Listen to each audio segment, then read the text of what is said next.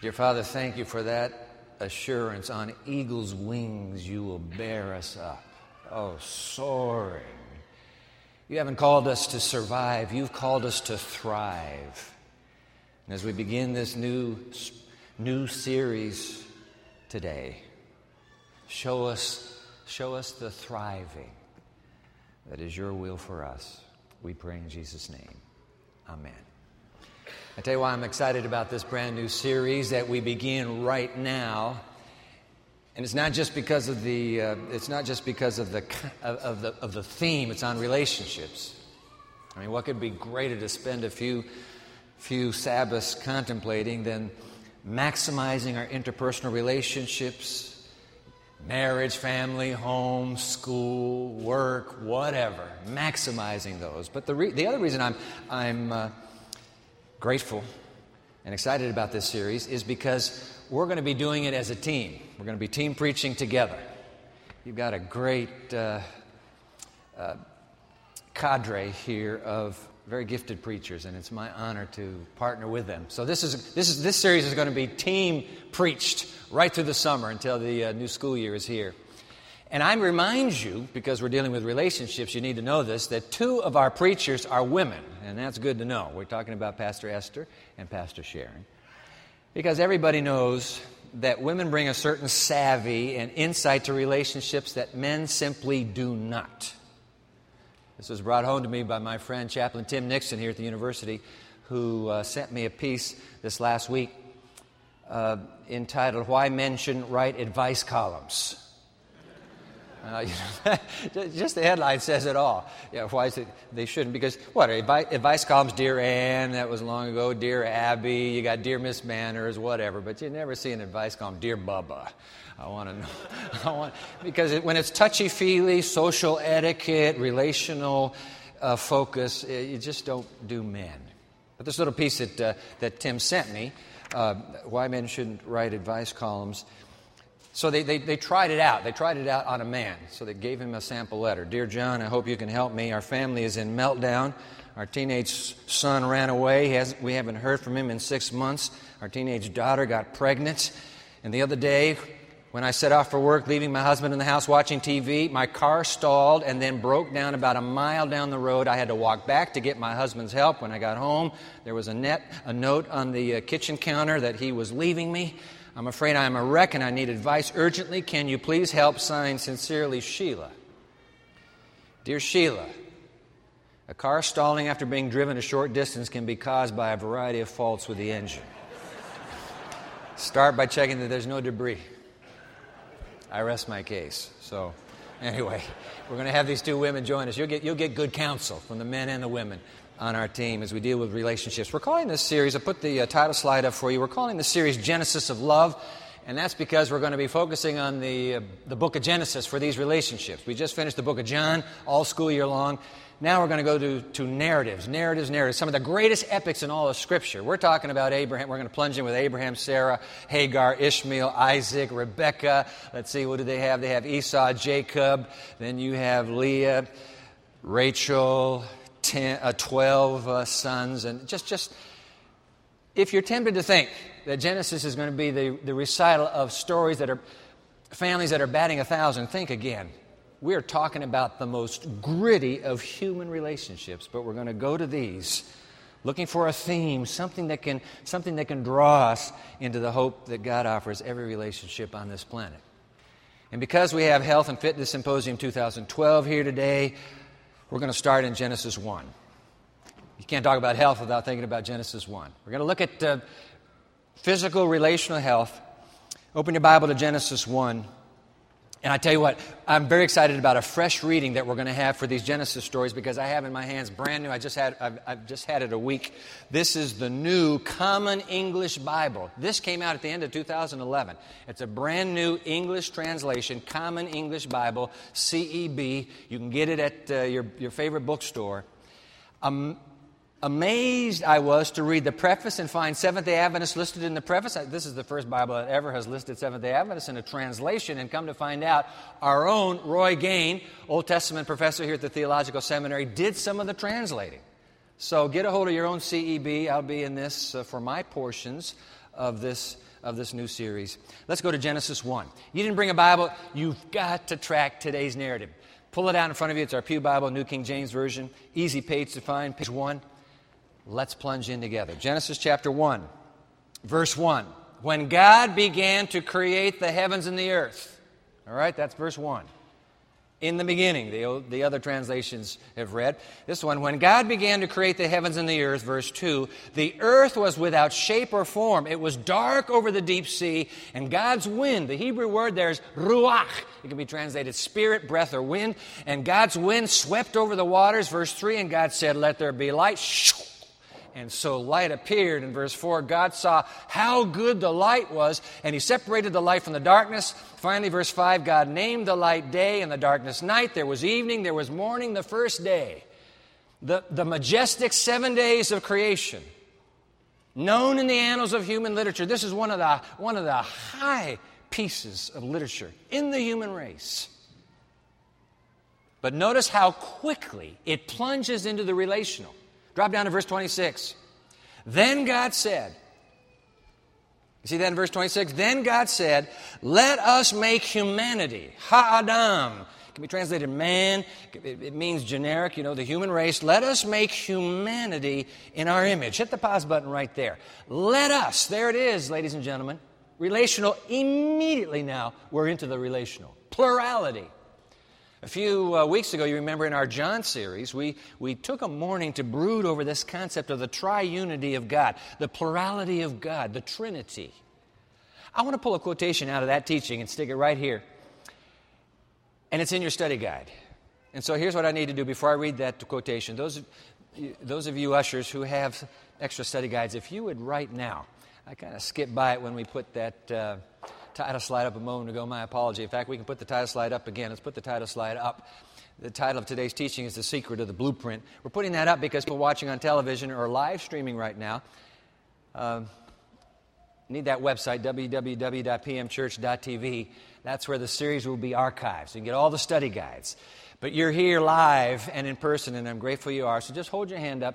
The ushers will be coming your way in the balcony as well. And make sure that you get a study guide. There's some dynamite quotations here, and I think you're going to want the study guide just for the quotations. All right? So this is Otto Christensen. We used this quotation just a few weeks ago. Let's put it on the screen, the Christensen quotation. There is a sense in which the fact that God is love requires that he be more than one person. Watch this. Love must have both a subject and an object. Would you fill that in, please? Love has to have both. You can't have love and there's nothing around. You can't just be loving by yourself. That's not love. You have to have a subject and you have to have an object. You need the two together.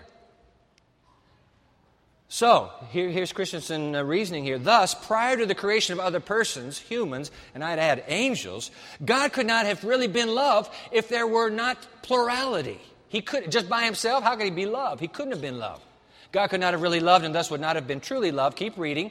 If, however, there have always been multiple persons within the Trinity itself, among whom love could be mutually exercised, expressed, and experienced, then God could always have been actively loving. That makes sense. Because God is three persons rather than two, there is a dimension of openness and extension not necessarily found in a love relationship between two persons, which can sometimes, we all know, be quite closed in nature, end quote. Jot it down, will you? Right here at the outset, the let us of Genesis 1:26 is profound evidence that God is indeed very much a God of relationships. Let us. He's immediately, when he's talking now, he's talking relational language. Let us. In fact, you think about it. Relationship is the quintessence of love, which is the quintessence of the being of God. So God obviously is huge. God is huge on relationships. He has to be. He models them. He created them. He grows them. He protects them. He saves them. He salvages them. And he protects them forever and ever. Amen. Let us. Huge on relationships. Because I repeat, I need you to get this. Quintessence, the quintessence of who he is relationship. That's what love is. You can't have love without relationship. And God is love. All right. So let's read the verse again. Verse 26, then God said, this is the sixth day of creation. Then God said, let us make humanity in our image to resemble us, so that they may take charge of the fish of the sea, the birds of the sky, the livestock, all the earth, and all the crawling things on earth. And so, verse 27, God created humanity. Ha-Adam, there it is, the human race. God created humanity in God's own image. In the divine image, He created them. Male and female, He created them. You can't have the image of God with just the male. You can't have the image of God with just the female. They must be combined together. It's the composite that portrays God's image. Now notice verse 28, God blessed them and He said to them, be fertile and multiply, fill the earth and master it. Take charge of the fish of the sea, the birds of the sky, and everything crawling on the ground. And then drop down to verse 31, and I love the Common English Bible here. God saw everything that He had made, and it was supremely, I like that. Yours says very good. It was supremely good. And there was evening and there was morning, the sixth day. And you know what? God could have hit the pause button right there and said, all right, guys, we got 6 days, perfect planet, supremely good. Let's start over. Day one, you're on bad again. Nope.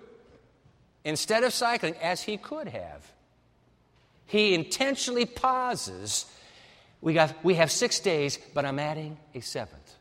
What's up with the seventh day? Read on, verse 1 of chapter 2. The heavens and the earth and all who live in them were completed.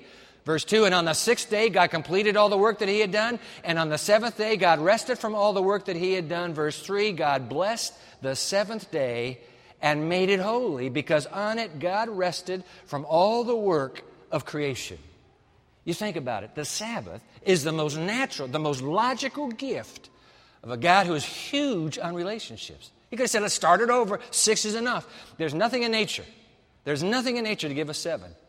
In fact, there's nothing in human literature that tells us how we got 7. This is the only piece of literature that says the human race has been celebrating a 7-day week for this basis, on this basis. Why does He throw the 7th in? This is God is saying, hey, guys, look, we're all busy. But when you come to number 7, drop whatever you're doing, because it's just you and me. 24 hours of just us together. Jot it down, will you? The Sabbath is the quintessential gift of God's friendship to His earth children, you and me together for the whole day. Wow! You know, I grew up a PK, you know what that is, preacher's kid. I grew up an MK, you know what that is. That's a missionary's kid. So I have this dad who's a missionary preacher and pastor, and he's planning a church in the dark, in an unreached city on the west coast of Japan. But I will go to my grave grateful to my father, who now sleeps in Jesus. Grateful to him for doing this. He said, hey, guys, what we're going to do is we're taking Tuesdays off. You couldn't rest on the Sabbath or a Sunday. He said, we're going to take Tuesdays off. And do you know what Dad did, Dad and Mom? They put a wall around Tuesdays. Nobody could interfere. No work. No chores. This is the day when we play. This is the day when we read. This is the day when we go up to the Japan Alps and we ski. This is the day when it's just us together. One day, so relationship can grow. You know what? For the life of me, I can't figure out why there's some people on this planet, apparently, who are working very hard to show, hey, we don't got a Sabbath anymore. It's all gone. It's old-fashioned. We don't need it. Are you kidding? You're spending all that effort to do something you cannot do, which is to prove from the Bible that there is no seventh-day Sabbath, when the Bible is utterly clear, and you want to throw this one gift day out of a forever friendship with God. You just want to jettison it? Give me a break. It's the one day that focuses on God, who is our friend. It is the relational day of the 7. Hold on. And by the way, let me say to us fellow Sabbatarians, I want to say, maybe the difference is, if we focus more, in fact, jot this down, if we focus more on getting to rather than having to, the Sabbath would be a whole lot more fun on campuses and churches around the world. Oh, we have to. Come on. Get to. We get to have this day. A paradigm shift.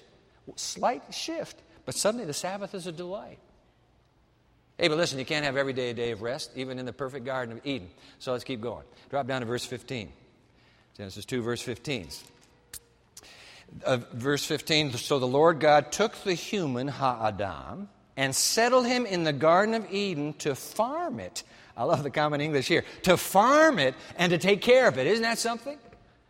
Even in a perfect world, physical exercise is utterly essential. Because exercise maximizes relationship. So let me share. Did you read this week? It came out, the Copenhagen Heart Study. In fact, it's in my Fourth Watch blog in the bulletin. Don't look it up now. But just this week, Danish researchers, who have been tracking, by the way, 20,000 people from the age of 20 to 93. They've been tracking them since 1976. Just this week. I'm pretty jazzed about this discovery. They found out, hold on, that men and women who jog, now listen to this, men and women who jog, what's the definition of jogging?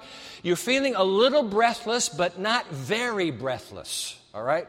So men and women who jog between 1 hour and 2.5 hours a week live an average, would you jot this down please, live an average of 6 years longer than non-joggers. Give yourself a high five if you're jogging. I have a friend who says, listen, he has sworn off jogging. He says, listen, Dwight, if you want pain in the morning, just get up, put your fingers in your eyes, you got pain. Forget jogging. 30 minutes a day, 4 or 5 days a week, slow jog, and the research now indicates up to a 6-year, it's 5.8 for women, 6.2 for men, up to a 6-year advantage. Please. Talking about relational health and fitness, this is it. You want to stay married longer, you get an extra 6 years. No, I'm serious. Of course, if your spouse is not exercising, your spouse is telling you, you go ahead, live 6 years longer, remarry, I'll just go ahead and go early.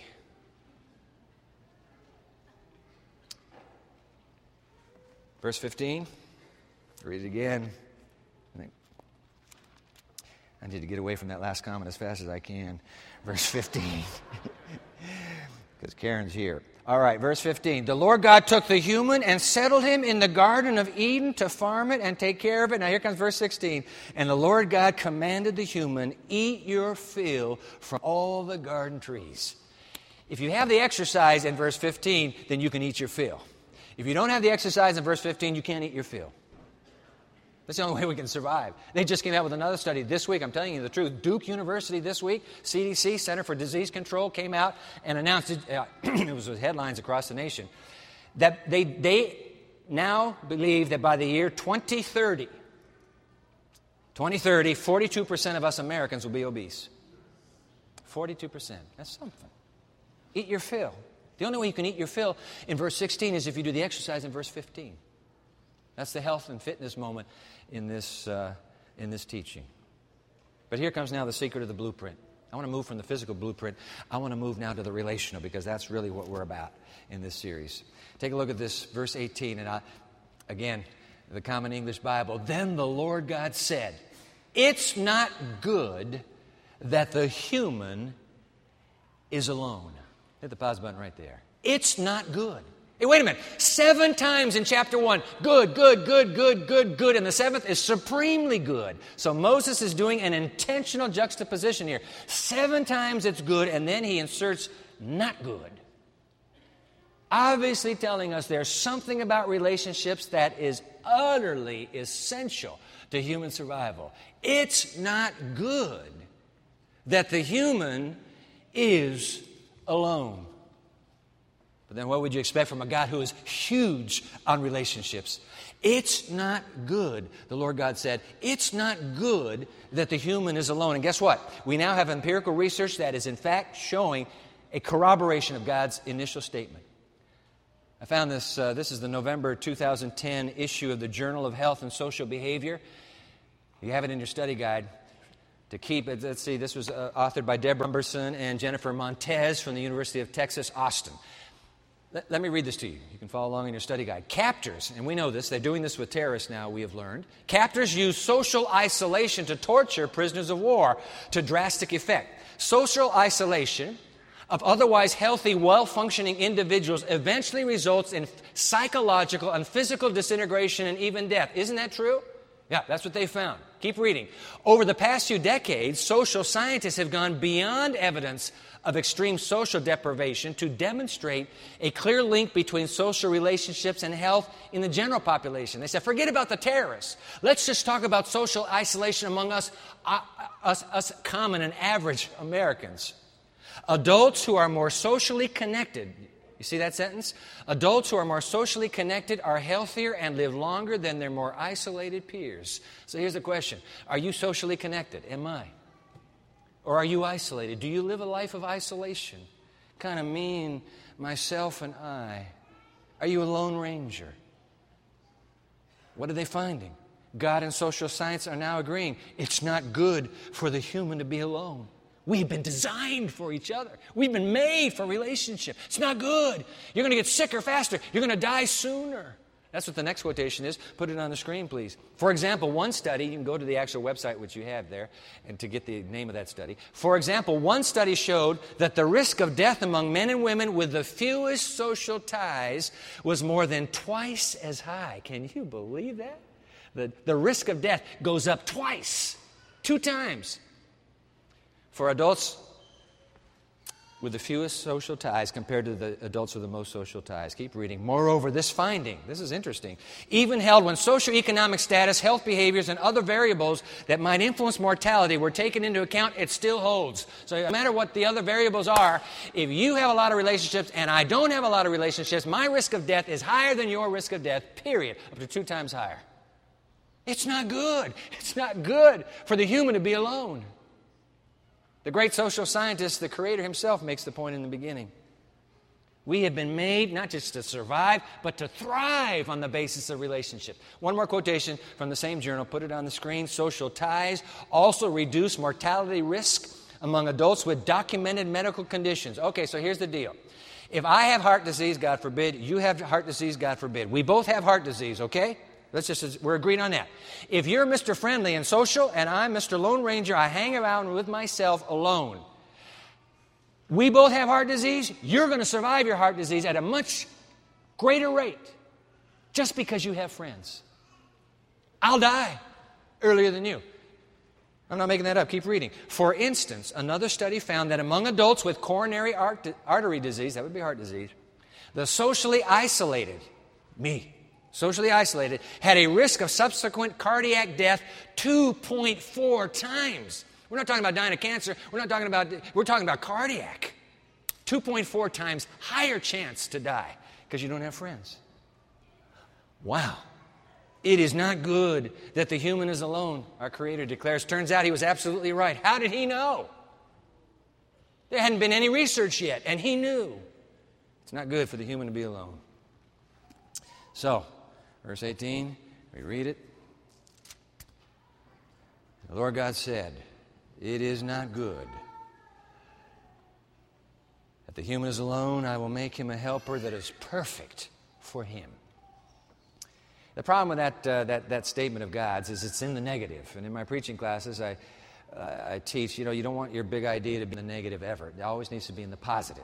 So it's not good the human... No, you got to get that not out of there. So you say, well, it's good that the human is not alone. No, that's still got the not in it. How about something like this? Life at its best. You say, Dwight, why are you putting at its best? Oh, because at its best means when it's optimally running. Life at its best is with another. Life at its best. Look, you can still live without another. You'll just die sooner. So it's not like you're just out of here. But no, life at its best is with another. In fact, let's put it up so you can tweet it. Life at its best is with another. And don't spend the few moments we have left trying to reduce another. You can't get anything shorter than another there, so just leave it. Life at its best is with another. And to prove that, the story now takes this glorious turn. Okay, we're going to end with this story. Here we go. Verse 18. Then the Lord God said, we'll read 18 again, it's not good that the human is alone. I will make him a helper that is perfect for him. So the Lord God formed from the fertile land all the wild animals and all the birds in the sky and brought them to the human to see what he would name them. And the human, Ha-Adam, gave each living being its name. And I have to tell you right here, this is such a beautiful picture of Christ. Remember, the pre-incarnate Christ is the Creator. The New Testament is clear. This is Christ. It's such a beautiful picture about how he treats us. He'd come along and say, hey, I'll tell you something. You're not going to be happy. Just trust me. Take what I have for you. You're going to have a partner. He never steps into our lives and begins to throw his weight around and insist that we have to understand what he does. Instead, self-discovery. When I look at my life and when I really screwed up, I've realized he's saying, I'm allowing you self-discovery, buddy. You just found out, didn't you? I could have told you.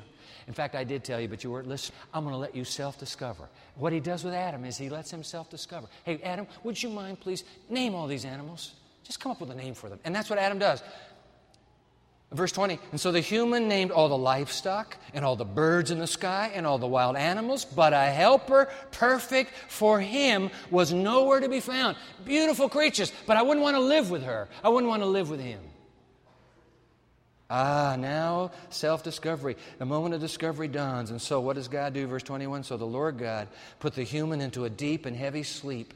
And he took one of his ribs and he closed up the flesh over. In verse 22, with the rib taken from the human, the Lord fashioned a woman and brought her to the human being. And the human said, and you know his eyes were as wide as a quarter.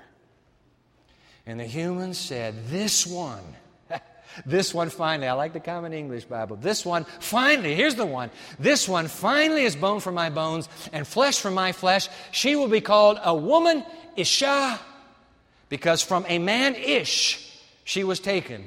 Verse 24, this is the reason that a man leaves his father and mother and embraces his wife, and they become one flesh. Verse 25, the two of them were naked, the man and his wife, but they weren't embarrassed. Why should you be embarrassed? You've been meant for each other. When the human race began, you think about it. The first human-to-human relationship. The first human relationship was to the Creator. But the first human-to-human relationship that God created was that of a man, Ish, and a woman, Isha, a husband and a wife. Who, by the way, did you catch that? They became one flesh. This is the identical Hebrew word from the great Shema. Hear, O Israel, the Lord our God is what? Is one. The same word.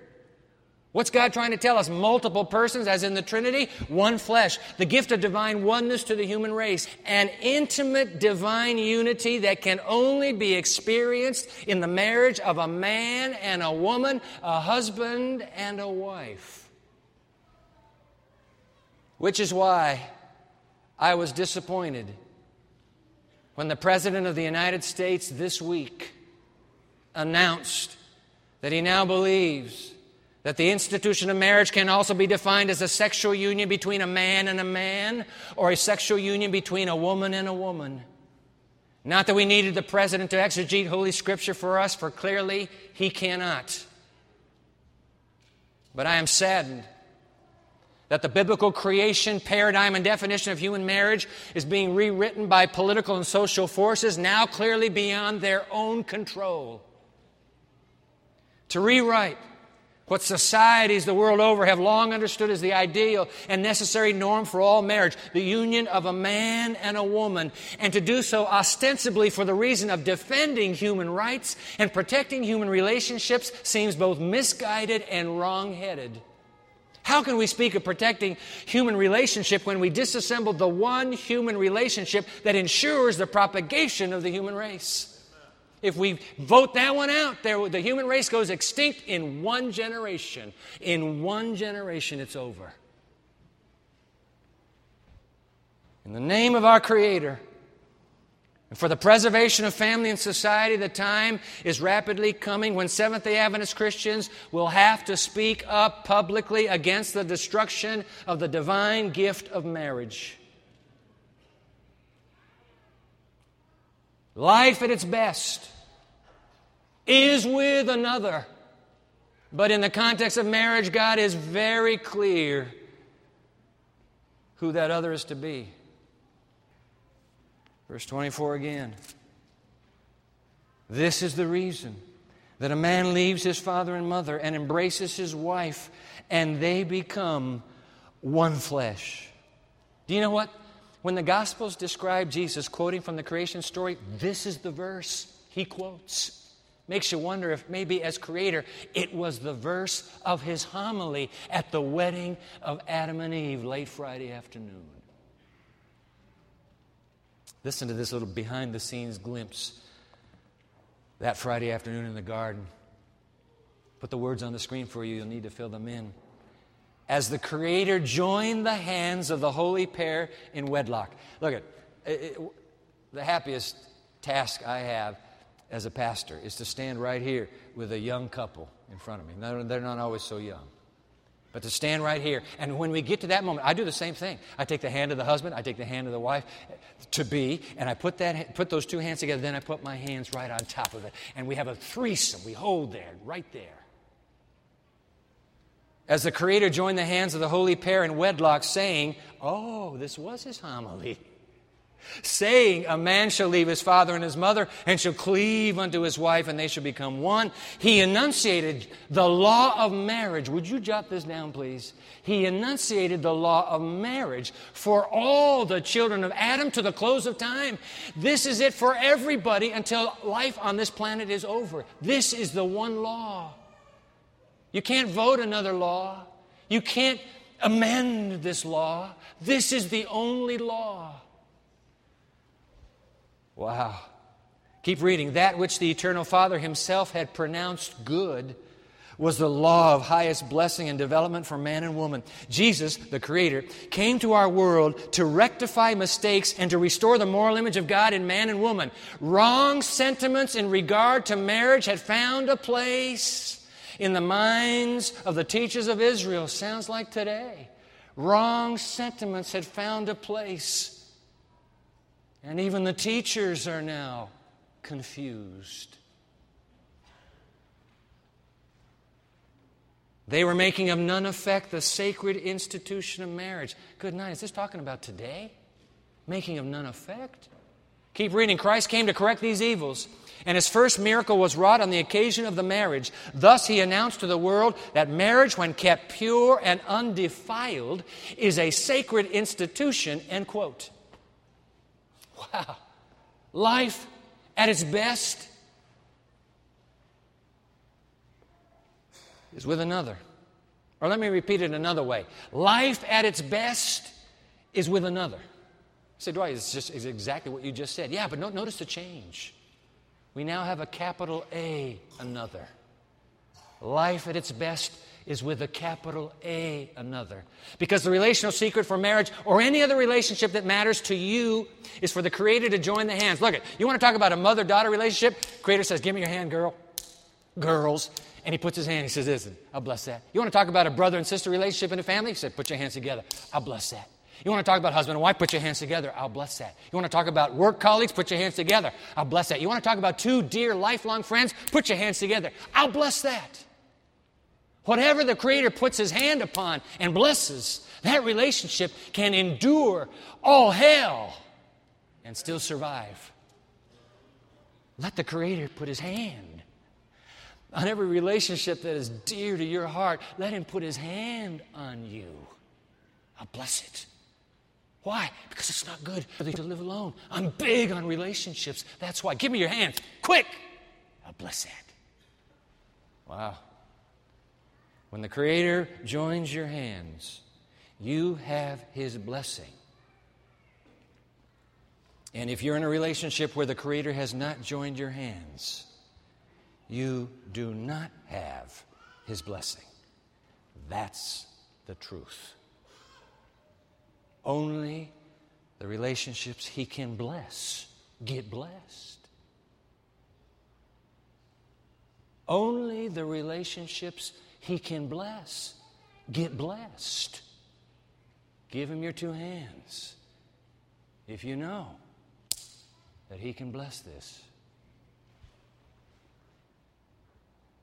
Life at its best is with another. Capital A, another.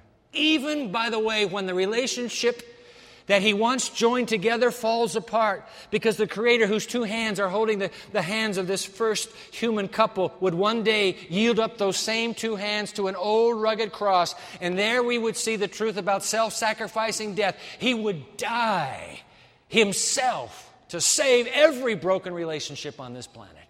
He would die in our place to save our marriages, to save our homes, to save our offices, to save our schools. He would die so that he might hold our hands and bless that and hold us together no matter hell's onslaught. That's what he did for Adam and Eve in chapter 3, by the way. He took their hands and he said, I'll die for you. That's what he does with us in the third millennium. They're now nail-scarred hands. He takes your hands and he says, I've died for you.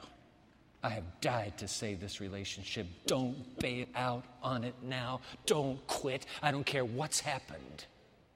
Let me save it. Can it really work? I end with a story you will never forget. This is a real-life Dear Abby story. This one's true. Let me read it to you. Dear Abby, I was 20 and he was 26.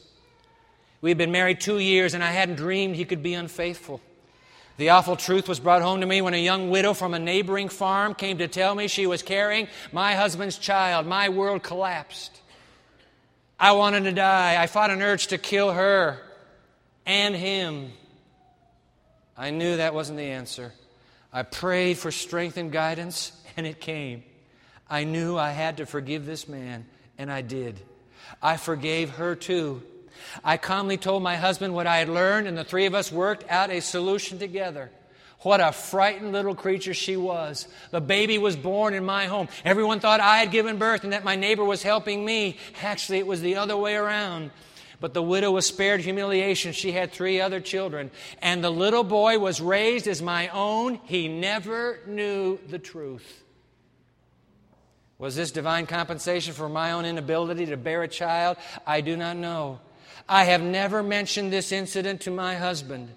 It has been a closed chapter in our lives for 50 years. But I have read the love and gratitude in his eyes 1,000 times.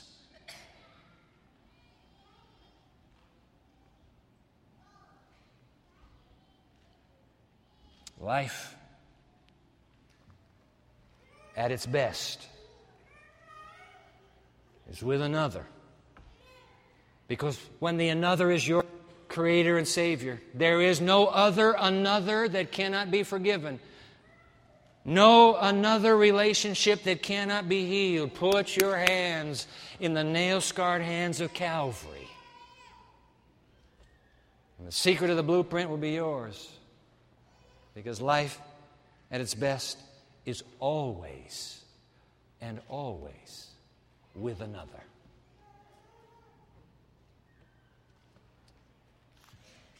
I want you to reach into your worship bulletin this morning and take out this little connect card. You can't come to a teaching like this and just say, okay, let's sing a hymn and go home. No, you can't. We have to respond to this. I want to give you an opportunity to respond with me. I want to give myself the opportunity as well. Pastor Jose talked about this a moment ago. The front, make sure we have your email address and you'll see why. But your name and your email address. Turn it around so that you're on the back side now, and it says, my next step today is. Here's the first one. There's just 2 suggestions here. The first one, I would like to commit all my relationships into the nail-scarred hands of my Creator. Maybe yours is the relationship that is really against the ropes. If it's your relationship that's struggling, I need to tell you, this is the perfect time. This is the perfect time for you to commit that relationship to the nail-scarred hands of your Savior. Yeah. I'd like to commit all my relationships into the nail-scarred hands of my Creator. Why not? You've got to take this step. We've got to take just this step. Now, here's another one. Here's step number 2. I will look for someone this week. Now, here's something practical you can do right now. I will look for someone this week who is alone, who needs the benefits of a meaningful relationship, and seek to be a friend to that person. Come on, you know somebody. You know somebody who's a lone ranger, who just is existing. Why don't you look her up? Why don't you call him up? Why don't you make contact in the office? Share lunch together. You brown bag it together, but go to that person. You become the one to make the initiation. Hey, listen, come on, guys, let's just share. I'm having a sandwich. You're having a sandwich? Let's just sit here. He's always alone. You make the difference. Then you're acting on what you've heard, and what you've heard then goes deep into your mind and consciousness. Act on it. Take the next step. Some of you are listening, and thinking, you know what, I just need to begin a relationship with Jesus. That's what I need. See this little box right here? All you have to do is just put a check mark right there. If you put a check mark, I want to begin a relationship with Jesus Christ, give us your email. We'll send you within 48 hours a practical way that you can connect with Jesus right now and begin to grow his friendship. You check, I want to belong, I want to begin a relationship with Jesus, and like that, we'll get you. Nobody's going to be knocking at your door. We'll get you the information. Information on baptism? Yep. You've never followed Jesus in baptism? Hey, this is perfect. That's what baptism is about. It's hugely relational. It's going public with a private friendship. You go public with it. And we'd love to help you. If you put, I want information on baptism, one of the pastors will be in touch with you and say, hey, listen, let's start planning. Nobody's rushing. Got all the time you need. Want to help out around here? There are 12 ministries in that. I'd like to get involved at Pioneer. Look, take a next step. Don't go home and just say, great sermon, good teaching, what's next? Act on what you heard. That's how it goes deep.